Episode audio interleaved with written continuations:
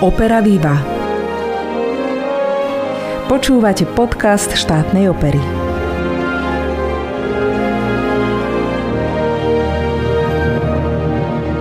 Milí priatelia, som Alžbeta Lukáčová a teším sa, že ste si našli čas stráviť pri počúvaní nášho podcastu pár minút.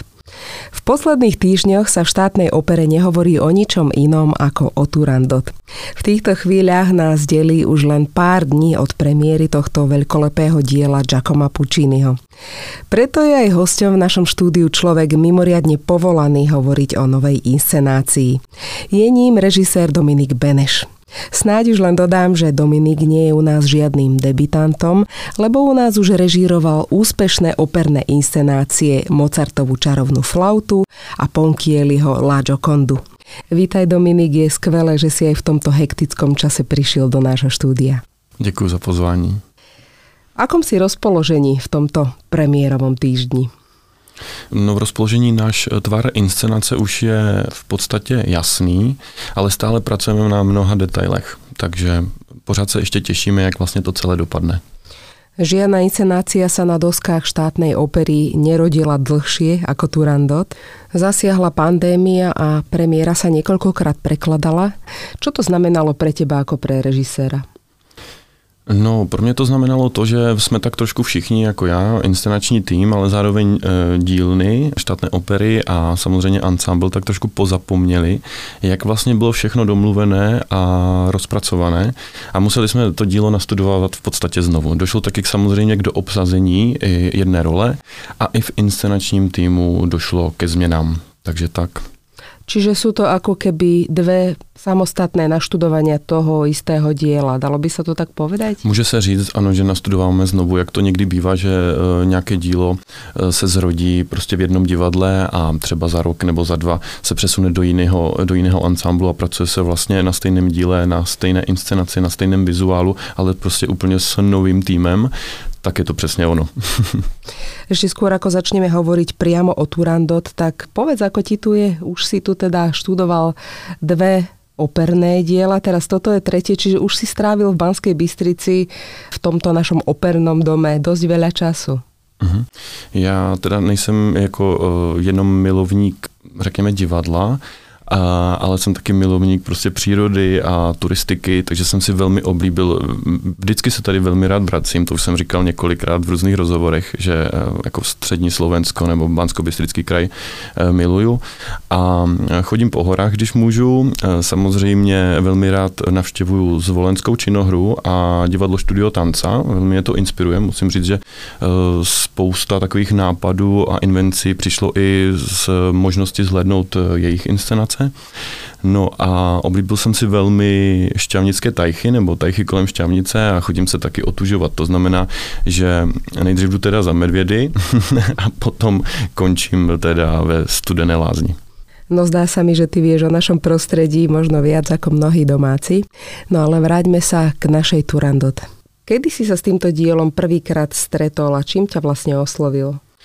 Já jsem viděl Pučinyho Turandot jako inscenaci poprvé ve státní opeře v Praze, legendární věžníkou inscenaci, která se tam hrála eh, přes 20 let. Ta byla vyloženě pohádková, taková kouzelná a jako dostala mě, musím říct, protože znal jsem Pučinyho opery předtím, že jo, jako veristické a ty jsou takové naturální, je to příběh, hm, řekněme, který se nás může jako přímo jako týkat a ta Turandot je prostě pohádka, tak to se mi strašně líbilo. Ta inscenace působila, byla jako, jako viděná takovým jak kdyby periskopem někam do nějakých dál, dálek exotických, tak to se mi na tom strašně líbilo. No a co se mi samozřejmě líbilo, a to ocení všichni návštěvníci štatné opery teďka v Bánské Bystrici, protože to dílo je opulentní, je monumentální, je to prostě cirkus, je to megalomanské, je mysteriózní a také spektakulární, ale prostě megalomanské. Já si myslím, že ty diváky nebo posluchače uhrané doslova, doslova je eh, do těch sedadel absolutně jako připíchne. No a to mě samozřejmě oslovilo jako studenta prostě uh, režie uh, operní, tak jsem byl úplně z toho jako nadšený, tady z tohoto kusu. No ale zároveň, co mm, přinášíme do naší inscenace tady ve štátné opeře, ať je ta opera monumentální, tak je nádherně vykresluje jako určitou křehkost a intimnost nebo intimitu v láskách nebo řekněme v těch emocích těch jednotlivých postav. A to je to na tom nádherné a to teda budeme akcentovat my zde. Dosť taká aktuálna otázka, ktorá teraz eh, hýbe verejnosťou z toho, čo som mala možnosť počuť, je to, že či tá inscenácia bude klasická alebo inovatívna. Ja viem, že mnohí režiséri vôbec nemajú radi toto rozdelenie, ale asi vieš, na čo sa pýtam. Tak eh, aký bude vlastne vizuál tejto opery? Uh-huh. Myslím si, že na to umím tak trošku odpovědět. E, otázka má dvě možnosti a já říkám tu druhou, je inovativná. I po tom, co jsme dělali kouzelnou flétu nebo čarovnou flautu tady v Banské Bystrici a zároveň Jokondu, vždycky přistupujeme je to i určité zadání od opery a zároveň je to moje přání. Vždycky přistupujeme k té opeře, aby byla jako inovativní a jiná. Zároveň respektujeme to klasické podání a to je to krásné na tom, tak jak ty opery známe a chceme je vlastně takto inscenovat. Nicméně nyní přicházíme s takovým jiným jevištním tvarem. Je to dáno samozřejmě i tím, že pracujeme na takovém skromnějším prostoru jevištním, Prostě to megalomanská opera v malém prostoru. Proto vlastně podtrhujeme tu intimnost a křehkost celé inscenace, zároveň ale diváci nebo posluchači nebudou ochuzeni eh, takřka o nic, protože to bude velkooperní, bude to opulentní, je tam spousta postav, eh, inscenace bude výpravná. Velká opera v malém prostoru dává na tom spousta dalších možností, jak můžeme jako pracovat a my jsme se rozhodli zachovat výpravnost, ale vlastně posunout ten jevištní tvar k trendu moderního divadla, současnému vizuálnímu pojetí. Co to znamená v překladě?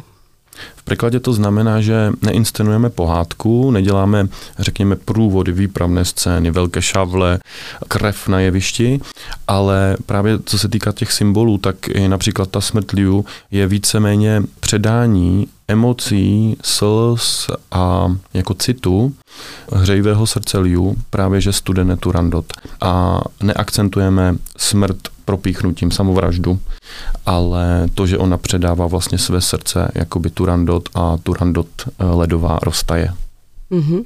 A čo sa týka tej vizuálnej stránky, anticipuje to trošku to prostredie Číny, alebo je to něco úplně jiné. Ano, jak jsem slíbil vlastně i divákům, i vedení opery, ta opera zůstává jako výpravná. A samozřejmě jsme stále v Číně. Ehm, naše výtvarnice výpravy, kostýmu i scenografie je renomovaná vlastně výtvarnice Eva Jiřikovská a ta v Číně byla, ta si prošla, je to taky milovník přírody, takhle možná jsme se, ani nevíme, ale takhle jsme se možná k sobě dostali. Tady tuhle tu stránku máme otevřenou a vlastně nám i dává vela citu bych tak jako řekl, eh, vnímání té přírody a těch přírodních krás okolí. A s Evou vlastně zobrazujeme čínskou přírodu, ale zároveň se dostáváme do paláce a Eva používá takové prostředky a takové materiály, které sice jsou okleštěné od přílišné ornamentálnosti a líbivosti, ale používáme materiály, které jsou luxusní. Uh-huh. Čiže v tom je vlastně ta monumentalita. Přesně tak. Uh-huh. Je to inscenácia, kde má významný zástoj zbor. Nie len solisti, nie je to taká tá opera, ktorá stojí len na solistoch, ale aj na zbore. Ako sa ti so všetkými týmito zložkami pracuje v našom divadle? Eh, já ten ansámbl štátné opery už si dovolím říct, že znám, takže na sebe velmi dobře slyšíme. Pracujeme se mi velmi dobře a vlastně s některými solisty se dostáváme k tomu pojetí, které mám v hlavě, které mám jako v představě a s jinými solisty se zase dostáváme ještě o kus dál a celou tu inscenaci posouváme někam tam, kam jsme neočekávali, že by se mohla dostat. Takže na tohle se velmi těším, jak se nám to všechno povede eh, k tomu finálnímu tvaru. A co se týká sboru, mm, se sborem, ač ta opera je velmi možná někdy statická, protože samozřejmě velkou část opery, a to je skoro celá jedna třetina, je velký obřad, kdy princezna vlastně říká, proč je takto zlá a krutá a ladová, proč má vlastně masku, proč je skrytá za, řekněme, pompézním svým trůnem nebo svými šaty blištivými. A zároveň eh, dává princi hádanky, který se je snaží uhádnout, v našem případě uhádne, to můžu asi prozradit, to není žádné tajemství. Ta opera končí happy endem, ač přes mnoha jako úskalí, tak eh, to jsou takové obřadní statické scény. Nicméně se sborem pracujeme tak, že ta opera bude velmi rozpohybovaná a výpravná už jenom tímto pohybem. Tým si mi nahral vlastne aj na otázku, si spomenul, že teda máme viaceré alternácie, máme dve obsadenia solistické a celkovo na Slovensku je vlastne problém zohnať Turandot, nezdá sa to, ale je to taký vlastne úzky spevácky profil zohnať speváčku, ktorá je schopná zaspievať takúto ťažkú úlohu. My máme dve Turandot, jednu hostujúcu, jednu domácu, ale to, na čo narážam, že naši solisti v tých alternáciách sú rôzneho veku, rôznych skúseností, rôzneho pôvodu. A ako sa vysporiadávaš s týmto? Režiruješ, dajme tomu, ak hovoríme o tej Turandot, každú akoby osve, osobitne, alebo máš iba jednu režisérskú predstavu a do nej se mm-hmm. snažíš jako keby vpravit mm-hmm. všetky určitě, alternácie. Určitě vycházím z jedné představy, protože jinak by to ani jako nešlo, ale přesně to, co jsem říkal, někteří interpreti mě velmi posouvají dál. Není to jenom tím, že mají třeba mnoho zkušeností, protože například pracuji s Paulem Lardizonem, kterého diváci Bansko-Bystrické štátné opery jako dobře znají, nebo řekněme na Slovensku dobře znají, protože už tady vlastně pracoval na více inscenacích a ten už postavu Kalafa stvárnil ve více produkcích. Jo? Třeba nebyly takto nastudované jako do kamenného divadla s takovým standardním zkušobným procesem, ale například dostoupil do velkých inscenací, které se vlastně výpravně uvádějí v amfiteátrech a podobně. Tam je takový jako jiný způsob přípravy, v podstatě klasicky podle klavírního výtahu a podle děje se tak nějak odvíjí ten příběh a není tam prostor pro nějaké invence a podobně. To samé vlastně Dragana Radakovič, která vystoupí v titulní úloze Turandot. Nicméně my máme tu možnost se tím dílem zabývat více a protože tito pěvci už mají za sebou více inscenací, mají čas při nastudování toho těžkého partu se věnovat více taky tomu hereckému a řekněme pojetí toho interpreta. A to nás posouvá velmi dál, protože já jsem tady ten, kdo si nastudoval, co a jak, jak by se věci měly mít, jaké jsou ty vztahy a kam bychom to mohli všechno posunout. A vlastně zpěváci přicházejí zároveň s notama a během toho zkoušejícího nebo postupu, jakoby, když režírujeme nebo připravujeme to aranžma, tak zároveň si pořád opakují i tu hudbu. Nicméně ty pěvci, kteří už prošli těma inscenacema, tak už mají větší klid. Mojou ďalšou otázkou je trochu taká záľudnosť možno, že každý režisér, aj dirigent, aj dramaturg vedia, že v podstate každá opera má nejaké úskalia inscenačné, interpretačné, jednoducho nie je ako keby ideálneho diela, čo je samozrejme v poriadku, ale s týmito úskaliami sa treba nejako vysporiadať. Čo je najväčším úskalím Turandot? Jedna věc je největší úskalí Turandot, ale eh, já vlastně spíš řeším největší úskalí interpretovat nebo představit tu Turandot tady ve štátné opeře.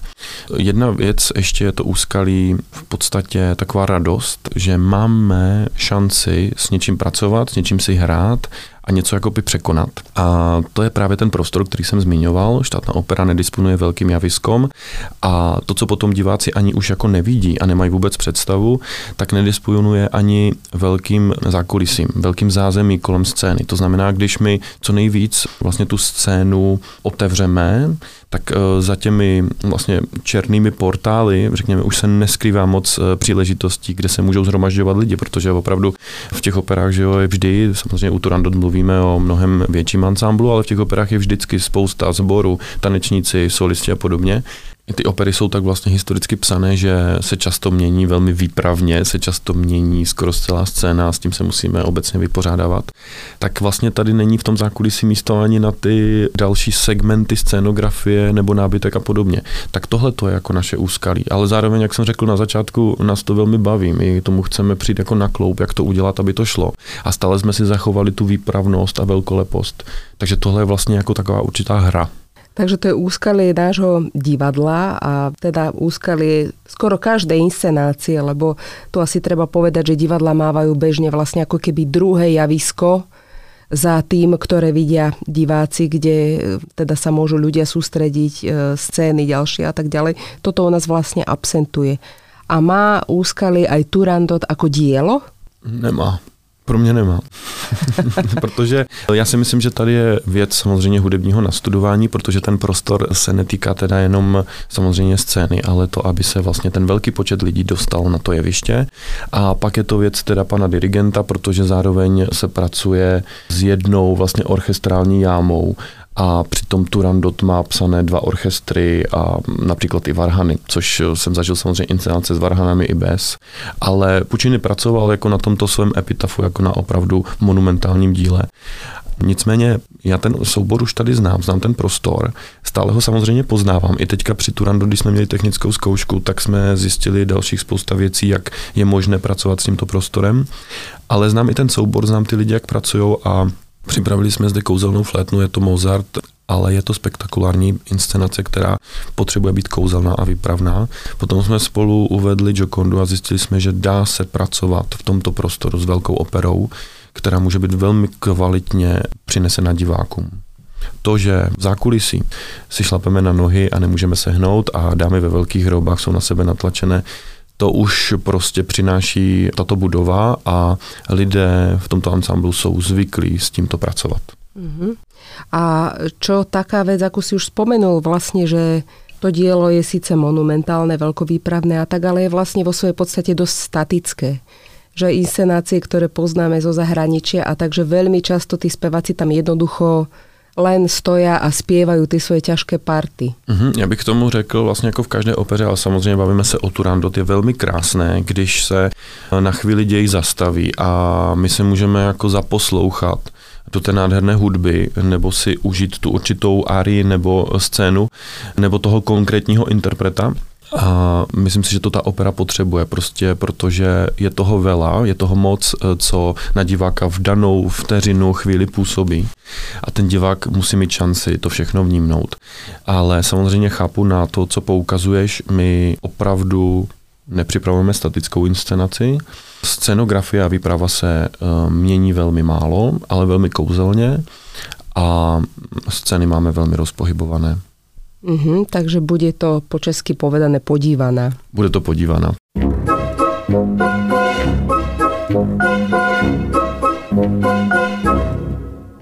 Veľmi často diváci vnímajú ako vrchol absolútny tohto diela známu svetoznámu áriu Nesun Dorma. Čítala som nejaké rozhovory, režiséri sa na to stiažujú, že je to ako keby také mentálne vyvrcholenie hudobné vlastne. Musel si sa aj ty nejako s týmto popasovať, alebo to nepovažuješ za problém tohto díla? Nepovažuji to teda vůbec za problém. Ta árie je samozřejmě nádherná a já si teďka tak vzpomínám, já jsem samozřejmě taky tuhle tu árii znal jako první. Pak jsem se zabýval ještě před, jak jsem vzpomínal, tu první inscenaci, kterou jsem viděl. Tak jsem samozřejmě nejdřív slyšel nahrávku a to můžu taky říct, že mě absolutně uchvátila především Montserrat Caballé, jestli říkám dobře to jméno takhle, která jako naspívala Liu a zpívala ji úplně neskutečně nádherně. A mm, myslím si, že ten vrchol té opery je právě, že ve scéně smrti Liu, kdy Liu vydechne naposledy. Celé to, jak je to prokomponované od toho Pucciniho, to je tak neskutečná nádhera, že si myslím, že tohle to je vrchol opery a každý posluchač nebo divák, i divák, protože to je opravdu nádherně napsaný, tak eh, pochopí, že tohle to je to stěžejní z celé opery ač předtím slyšel jenom eh, Arine Sundorma, která je prostě efektní a je, mm-hmm. je skvělá na koncertní pódia. Co je pro těba posolstvom tohto díla? My jsme vzpomenuli vlastně v našem rozhovoru pouze tři postavy, a to je Turandot, Kalaf a Liu. U nich bych i zůstal v rámci poselstva tohoto díla, ač si neodpustím připomenout úžasnou basovou roli slepého tatarského krále Timura, který má i nádhernou árii a vlastně součástí té velkolepé scény posledního vydechnutí Liu. A zároveň tři ministři Ping Pong Pong, kteří vlastně jakby drží energii toho představení, aby, jak eh, si sama eh, vzpomenula, nespadlo do takového statického stvárnění, jenom prostě vykládání nějakého příběhu a hudby. Tito ping-pong-pongové tam udělají kus práce a je to vlastně oni společně jsou jedni jako vlastně z největších postav v celé opeře, ač nemají své efektní árie, ale mají nádherné efektní scény. A teď se vrátím teda k odpovědi na tou otázku. Co nás učí něžná Liu je poslouchat své srdce a dát průchod citům. Nežít v póze jako nespokojená Turandot a vytrvat v dosahování cílu jako Kalaf. Uh-huh. Takhle jsem se vrátil k těm třem hlavním postavám. Z toho vyplývá, že prostě Liu je zásadní, aby Turandot prožila nějakou změnu, ač Kalaf se svou Arine Sundorma vytrvale jde ke svému cíli, aby zlomil tu její krutost.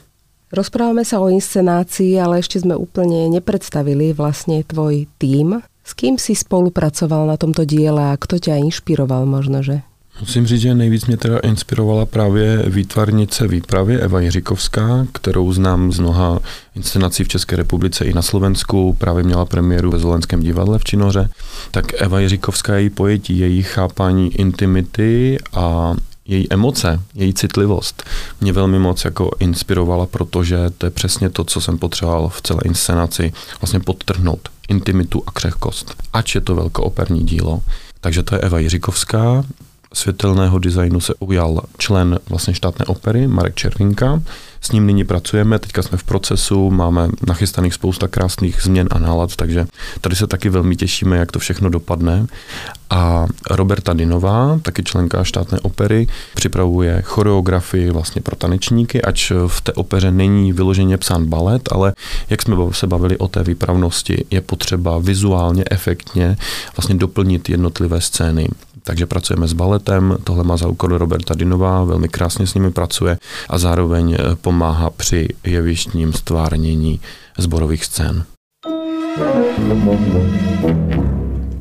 No tak už len aby nám to dobre dopadlo. Ešte skôr ako sa rozlúčime, tak ti dám ešte dve otázky, ktoré dávam každému, kto je mhm. súčasťou tohto podcastu. Uh-huh. A to je, čo si praješ vo svojom profesijnom živote a čo si praješ v osobnom živote. No tak stejně jako Turandot, která touží pořád po něčem jako jiném, něčem, co jako nemá a tak já taky vlastně toužím se dostávat jako dále, jak ve své profesi, tak vlastně v tom svém osobním životě. Nicméně já musím vlastně říct, že jsem šťastný. To je to, co si ta Turandot neuvědomuje. My máme všechno. My máme všechno, co potřebujeme ke svému životu. My si to jenom musíme uvědomit a musíme prostě následovat to své srdce a dělat to, co cítíme a nebýt jako zlý, protože v dnešní době ono je to totiž, nechtěl jsem úplně to potrhávat, ale je to jedno z témat té opery ve společnosti obecně je mnoho zla, úplně zbytečně. A je to proto, že si nevážíme toho, co máme. A teď se vracím zase k sobě. Já jsem šťastný v tom, co vlastně mám, ale samozřejmě mám své jako mety osobní. Ty bych si nechal samozřejmě zase i pro sebe. A co se týká profesně, já chci tady zase v Banské Bystrici připravovat další inscenaci. Velmi mě to tady těší. tak to nám lichotí, takáto túžba. Veľmi pekne ďakujem za rozhovor, som rada, že si bol našim hostom. Děkuji za pozvání.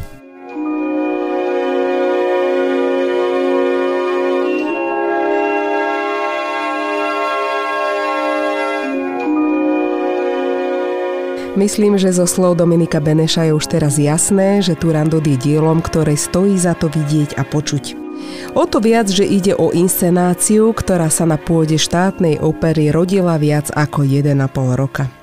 Ešte raz pripomeniem, že hudobné naštudovanie pripravil náš domáci dirigent Igor Bula a režisérom je mladý český režisér Dominik Beneš, ktorý bol môjim dnešným hostom. Budeme radi, keď k nám zavítate na premiéry alebo na niektoré z reprízových predstavení. Už len dodám, že prvá a druhá premiéra sa uskutočnia 15. a 16. októbra. To už je na dnes všetko. Volám sa Alžbeta Lukáčová a budem rada, ak si nás nájdete aj na budúce, či už na webe štátnej opery alebo na niektorej z podcastových platformiem. Majte sa pekne, do počutia.